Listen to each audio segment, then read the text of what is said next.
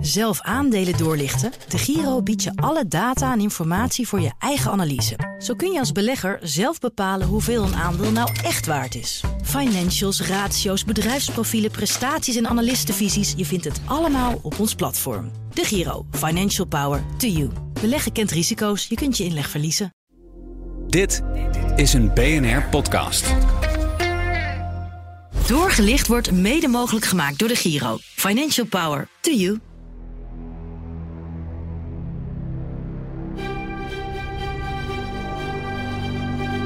De koers van Bezi is in de afgelopen maanden met ruim 60% gedaald. Now, chip shortages, lack of labor, also the COVID impact on supply chains. That's being blamed for the higher prices that companies are shelling Dat out. is helemaal niet speciaal, want als je kijkt naar de grafiek over een langere periode, de afgelopen 20 jaar, is dat wel vaker gebeurd bij Well, Bezi. right now, the chip makers have all announced uh, price increases for next year, like typically around 20%.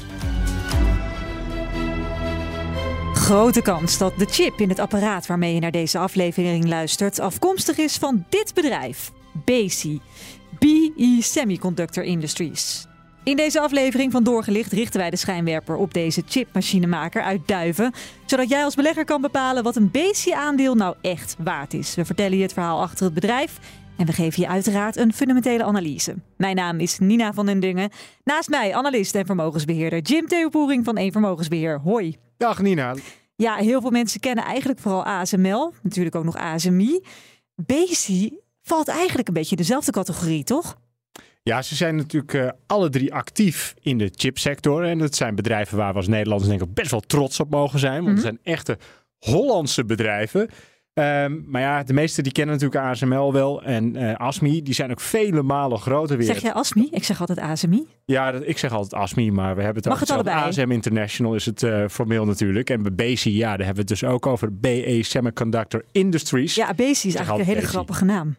Ja, nou goed, kijk, wat, wat, wat wel zo is, is dat eh, ASML, de technologie van ASML, en zonder BASIC te willen afvallen, die is echt high-end. En dat is ook wel wat eh BASIC doet. Die zit meer aan de back-end kant. Dus dat zijn, die leveren machines meer in het Het eindproces. eindproduct. En, en eh, ASML die doet meer de, de essentiële onderdelen die nodig zijn voor zo'n... eh, Nou, kijk, product. ASML die maakt de machines waar uiteindelijk de chip mee gemaakt wordt. Ah, En Bezi maakt helemaal niet zelf de chips, maar die maken machines waarmee die chips verwerkt kunnen worden. Nou, we komen er straks uitgebreid op terug. Maar ze hebben eigenlijk eh, twee dingen die ze doen.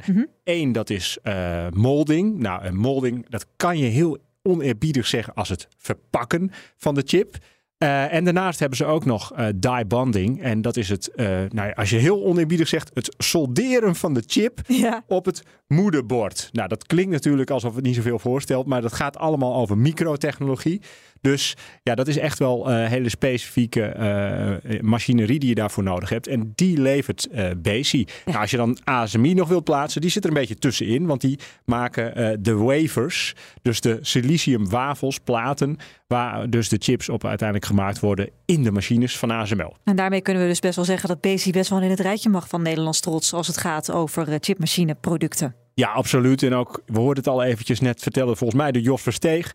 Als je kijkt naar het koersverloop, ja, dat is heel volatiel geweest. Maar als je kijkt waar Bezi vandaan komt, ja, dat is, ben ik even voorzichtig, in de afgelopen 10, 15 jaar ook met een factor 100 gestegen. Zo. Dus dat betekent ook wel dat het bedrijf en de omzet echt in de lift heeft gezeten en geprofiteerd heeft van de groei van big data, eh, AI, waar uiteindelijk natuurlijk allemaal meer chips voor nodig zijn. Ja, en dan is het, eh, of je nou front-end of back-end apparatuur levert, altijd gunstig. Ja, wat het bedrijf nu waard is en of het dan ook nog zin heeft om aandelen te kopen, dat gaan wij natuurlijk eh, in deze aflevering bespreken.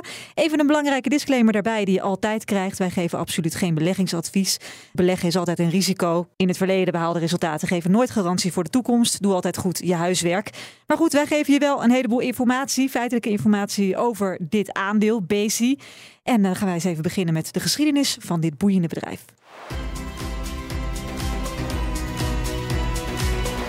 Dan beginnen wij in het jaar waarin eh, uiteraard weer een prachtig hitje wereldwijde bekendheid kreeg. Dat is deze.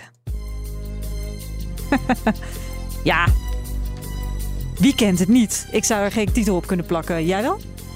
Nou, volgens mij kent iedereen dat. Hè? dat uh, je zat Coolio, die zit daar in de stoel. En dan zie je Michelle Pfeiffer uh, voorbij komen. De clip vooral nog. Hè? Dat had ja, je toen. de clip. Ja. Maar weet je ook de naam? Uh, Gangsters Paradise. Heel goed. En 1995, dat is ook de datum dat BE Semiconductor Industries, BC dus, wordt opgericht door de Nederlander Richard Blikman. Hij voegt twee Nederlandse chipbedrijven, Fico en Meco, samen. Zelf werkte hij bij Fico.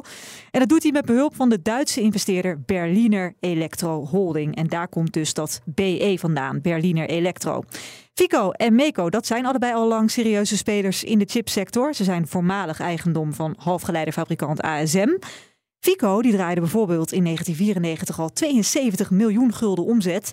Meco 54 miljoen gulden. Maar goed, er zijn ook wat problemen bij ASM in de jaren 90 en daardoor werden beide bedrijven verkocht. En die komen dus in 95 terecht onder leiding van Blikman in dat fusiebedrijf Besi. We praten hier dus over de jaren 90. Jim, het is nu 2023 op het moment dat wij dit opnemen, uh, begin november. Richard Blikman is still going strong. Ja, hij uh, is volgens mij inmiddels bijna 70 jaar, maar nog altijd de CEO van Besi. En uh, ja, hij is dus een hele betrokken topman. En dat al, nou ja, als je de periode bij Fico niet meeneemt, maar bij Bezi dus al bijna 30 jaar lang. En wat ik zelf wel positief vind, we komen straks natuurlijk nog bij de strengths, mm -hmm. los van het feit dat hij er al lang zit, is dat hij ook zelf altijd aandelen heeft, uh, in bezit heeft gehad. Hij is nog altijd groot aandeelhouder. Mm -hmm.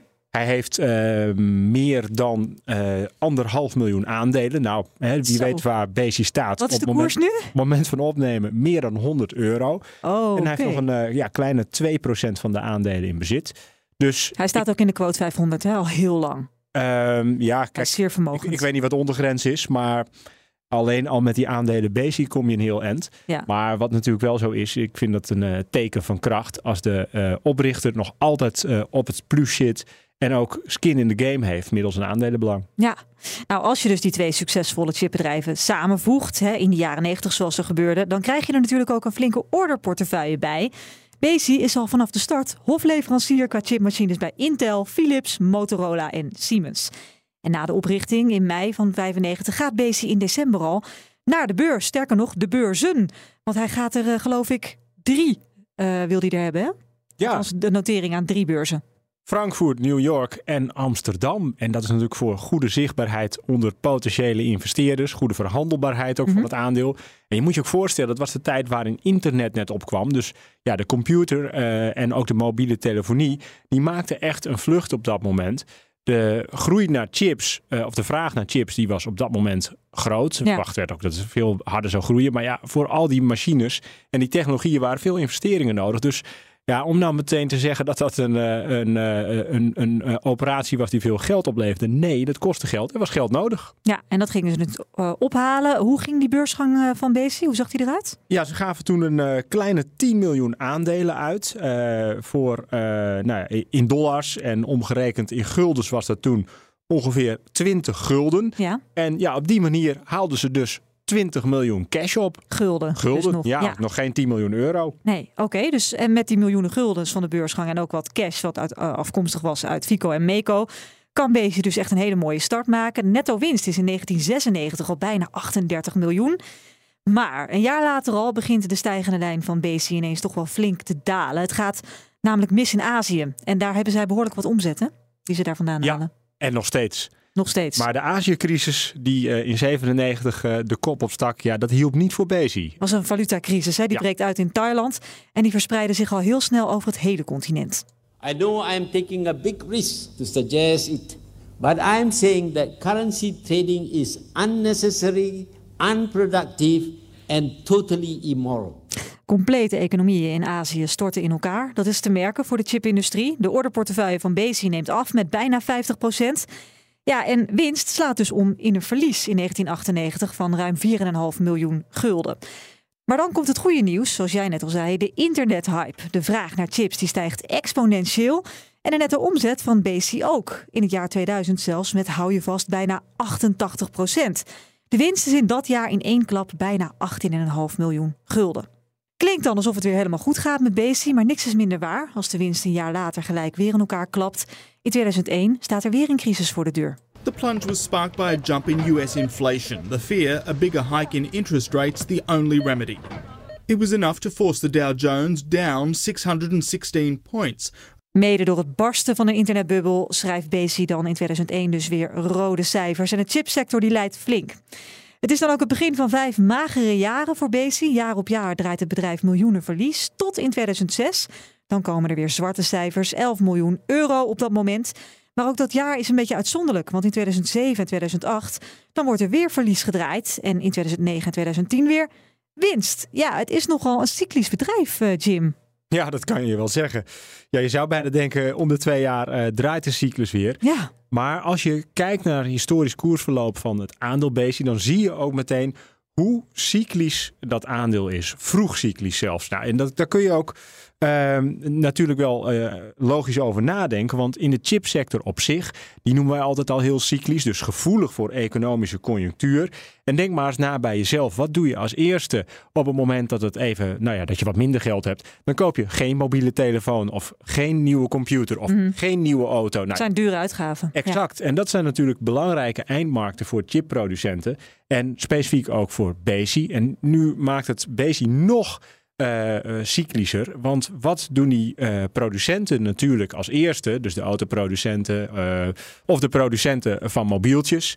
Het eerste wat zij afbestellen of niet opnieuw bestellen, dat zijn de back-end machines, dus de verpakkingsmachines van Bezi bijvoorbeeld. Want Die, ja, die zijn wat minder van belang voor het vooruitstrevende product dat zij eventueel maken. Dus eigenlijk is Bezi dubbel gevoelig voor conjunctuur. En ja, dat hebben beleggers in al die jaren ook mogen ervaren. Ja, en dat zie je dus in die jaren nul heel erg, dat het eigenlijk per twee jaar zich bijna uh, ontwikkelt. Hè? Dat het per twee jaar verspringt. Misschien ook wel aardig om even te benoemen dat die chipindustrie zelf, die vaart bij de wet van Moore. En die wet die komt uit 1965. Nou, is geen wet, maar meneer Moore die zei van ja, eigenlijk elke twee jaar dan moeten de capaciteit van de chips verdubbelen. Dus moet twee keer zoveel opslag, ze moeten twee keer zo compact zijn. Dat zei hij in 1965 al? Ja, en dat is ook zo gebeurd. Want als je keek wat toen een calculator was, het was een enorme kast. En nu kun je op een mobieltje, kun je, uh, weet ik veel, uh, 256 gig kwijt en tienduizenden, of zo niet honderdduizenden foto's. Dus die wet, die houdt ook de chipindustrie in leven en laat hem alsmaar verder groeien. Leuk feitje dit.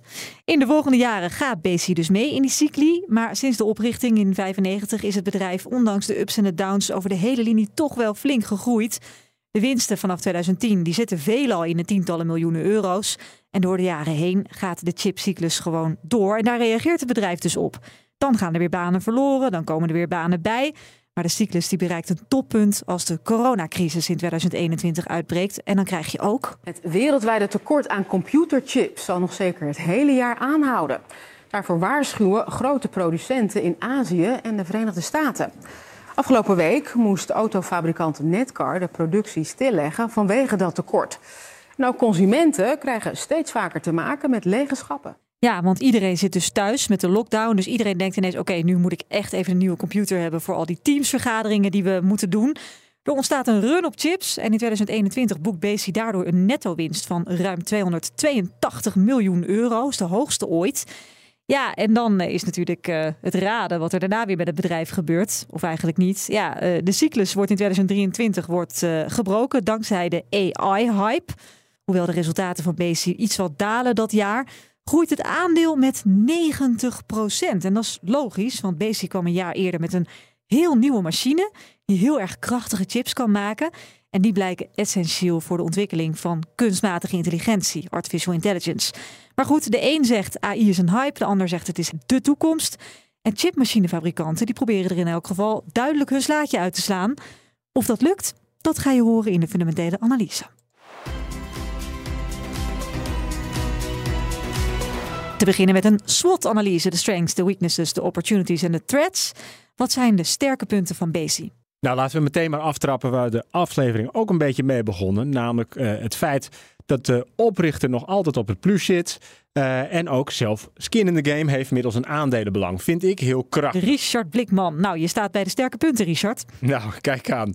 Uh, een ander sterk punt is dat in al die negatieve conjunctuur die we hebben gezien uh, in, in het feitenrelaas dat zij altijd wel hebben laten zien een hele flexibele arbeidsschild te hebben. Dus ze kunnen vrij makkelijk afschalen en opschalen in arbeid. Nou, dat komt ook Omdat eh, ja, eigenlijk de grootste deel van de activiteiten die vinden plaats in Azië. En daar is het allemaal iets eenvoudiger om, Om afscheid mensen, te nemen eh, van mensen ja. dan in Nederland. En het is niet zo duur ook, hè? Nee, precies. En het hoofdkantoor eh, zit overigens in Duiven, dus eh, vlakbij Arnhem. Daar werken dan weer weinig Aziaten, denk ik. Ehm, nou, dat weet ik niet, maar ik schat eh, in dat jij eh, gelijk hebt. Nou, wat natuurlijk een ander belangrijk punt is, dat ze echt voorloper zijn op het eh, gebied van machines van de halfgeleiderindustrie. En je stipt het net al eventjes aan. dat afgelopen jaar hebben zij een nieuwe technologie geïntroduceerd en dat noemen ze hybrid bonding. Waarbij dus weer op een eh, nou ja, nog wat complexere manier die chips eh, worden bevestigd op bijvoorbeeld een moederbord, maar ook gestapeld kunnen worden. Nou, daar gebruiken ze andere techniek voor met, eh, met, met nou, ik noem maar even andere lijm. Onder specifieke temperatuur moet het natuurlijk gebeuren. Heel precies. Dat ze het allemaal precies eh, of heel gealigned die machines de chips op elkaar kunnen, eh, eh, nou, ik noem het even heel oneerbiedig, solderen. Dat is het natuurlijk al lang niet meer, maar dat was vroeger. Hè, als je een radio openschroefde, dan zag je al die chips op zo'n moederbord zitten. Dus ja, hybrid bonding, dat is een markt waarin Basic voorop loopt. En waarvan gezegd wordt van nou, die is nu nog klein, maar over twee jaar is het misschien wel een half miljard groot. En in 2030 is het misschien wel meer dan 1 miljard groot. Ja. Dus ja, vooruitstrevende en eh, innovatieve producten. Ja. Wat een ander punt is wat sterk is, is dat ze een breed scala aan klanten hebben. Dus eh, mo- mobiele telefonie, auto-industrie, cloud computing, de computerindustrie zelf. Dus een breed gespreid palet aan klanten. Nou, Is het nog steeds vooral Azië dat eh, de klok slaat, waar ze de omzet vandaan halen? Ja, daar komen, eh, komt inderdaad het grootste deel van de omzet vandaan. Ook een aantal eh, Amerikaanse klanten wel. Maar je komt dus vooral tegen natuurlijk in de eindproducten. Hè. De klanten van Besi zijn bijvoorbeeld ook een Bosch, een Osram, Sharp.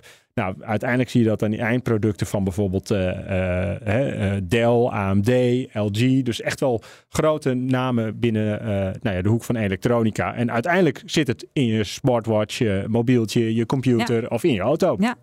Hebben we nog meer sterke punten of kunnen we naar de zwaktes? Nou, eh, de wereldwijde aanwezigheid van eh, eh, de machines is een sterk punt. Ja. Maar wat ik ook wel belangrijk vind om te noemen is dat Basic veel investeringen doet in nieuwe technologie. En dat wil je natuurlijk als belegger ook, zodat ze hun positie kunnen behouden. Ja. Zwaktes. Ik zat heel even te denken, als er vooral in Azië gebruik wordt gemaakt van flexibele arbeidskrachten, doet dat iets met ESG-rating? Ehm, nou, dat is wel een eh, terechte vraag. Maar toch eh, scoort Bezi op het vlak van ESG behoorlijk goed. Ehm, veel beter dan bijvoorbeeld een hoop Amerikaanse bedrijven die we hebben gehad. Ja. Ik maak hier wel gebruik van externe bronnen. Ze krijgen een B-rating. En dat is ongeveer een score van 0 tot 100. Scoren ze iets boven de 70. Dus Dus een ruime 7. Heel dat- netjes. Dat, is oké. Maar het is niet een enorme sterkte, maar geen negatief punt voor beleggers. Nee. Nou, wat wel natuurlijk een groot nadeel is voor die belegger, is dat het zeer, zeer cyclisch is.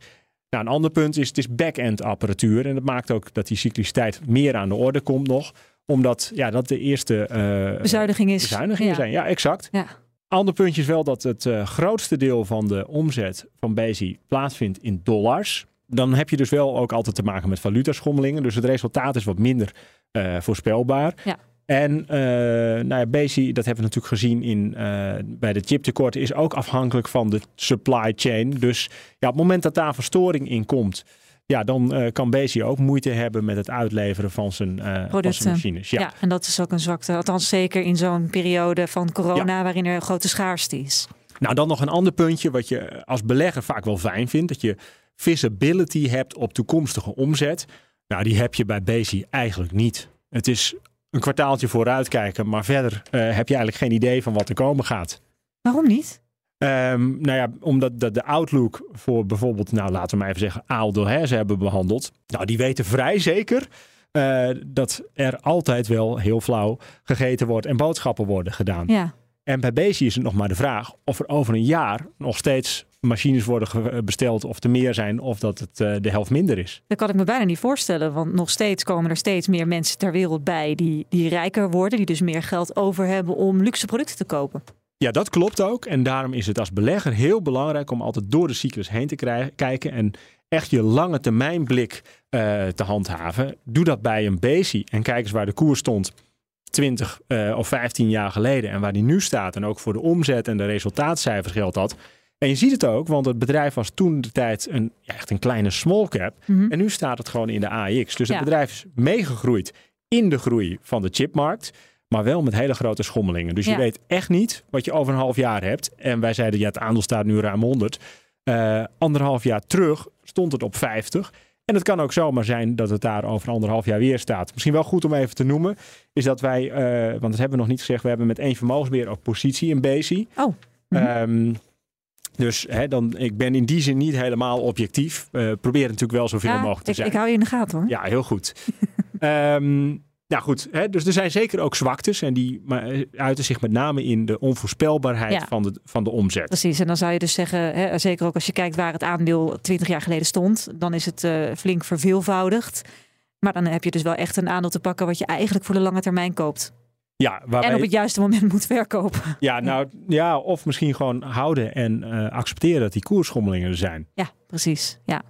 Nou, Eh, dan, De kansen? Ja, die zijn er eh, uiteraard ook. En ik noemde net al eventjes die we- wet van Moore. Namelijk het feit dat hè, chips allemaal compacter moeten. En daar moet de technologie van eh Bezi natuurlijk in meegaan. Dus ja, waar ligt de kans? Dus nog geavanceerdere eh, nou ja, molding, verpakkingsapparatuur en die bonding apparatuur die verbeterd wordt. En dat doen ze dus ook. Want Ja. dat heb je wel gezien met de introductie van nieuwe machines en ook nieuwe technologie in dit geval.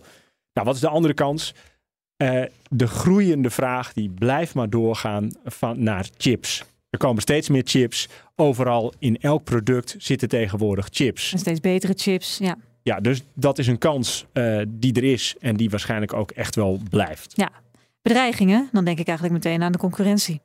Ja, ehm, er zijn concurrenten. Bijvoorbeeld eh, ASM Pacific. Is, ASM Pacific Technologies is grotendeels in handen van ASM International. Ja.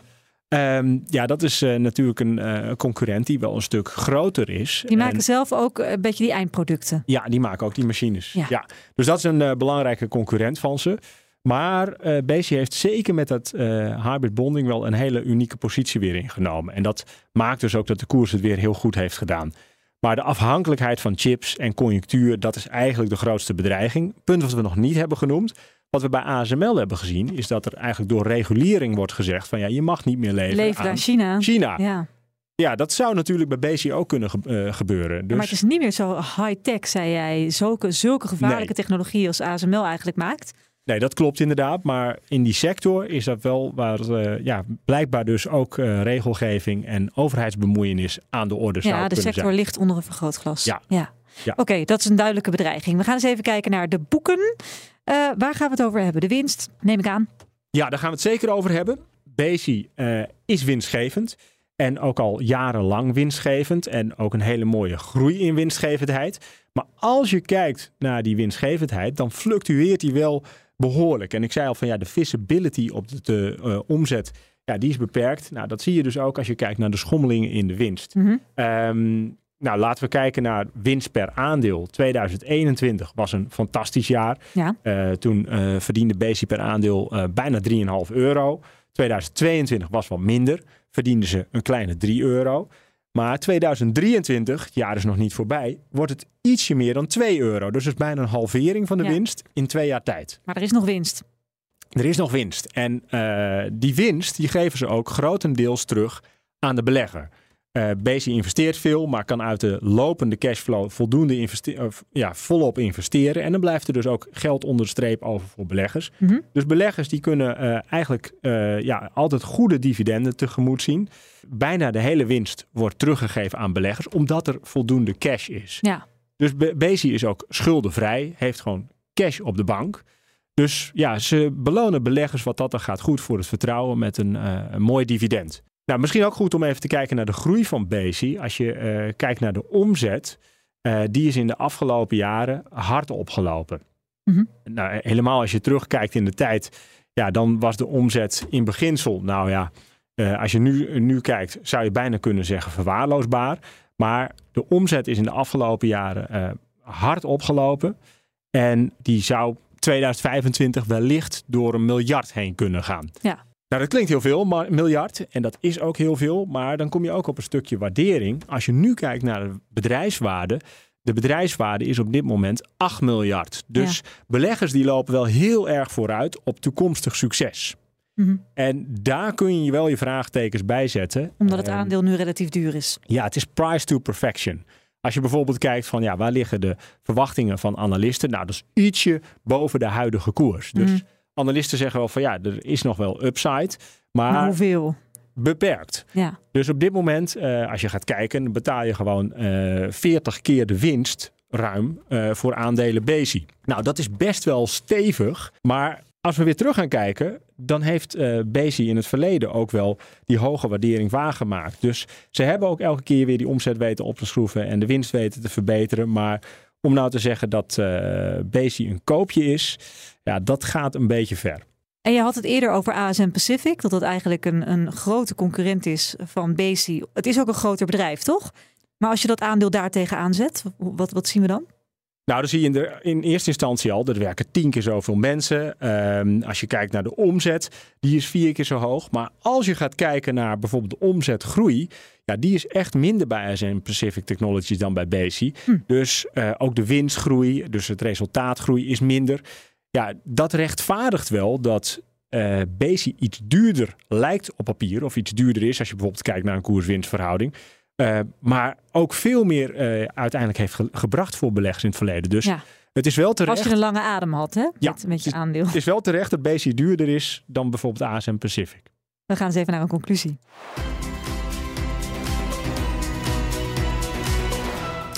Nou Jim, hoe vat jij een aandeel Bezi samen? Wat was het ook alweer? Berliner Electro Semiconductor Industries.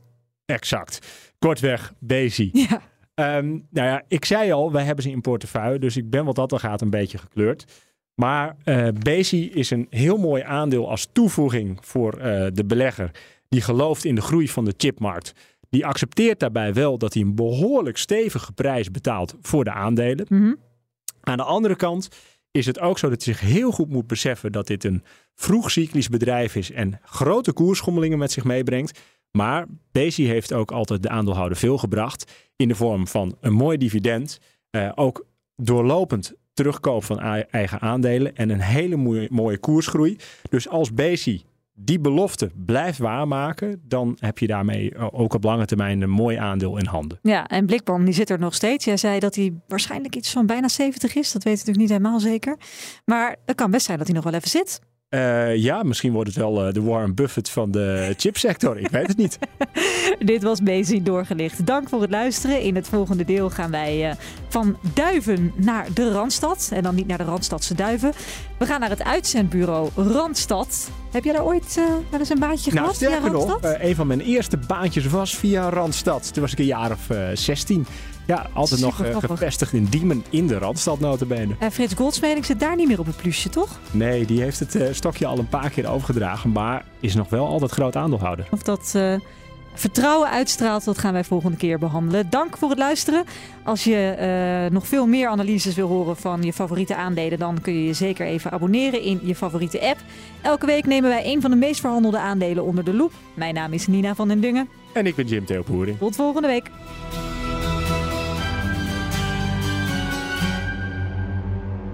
Doorgelicht wordt mede mogelijk gemaakt door de Giro. Financial Power to you.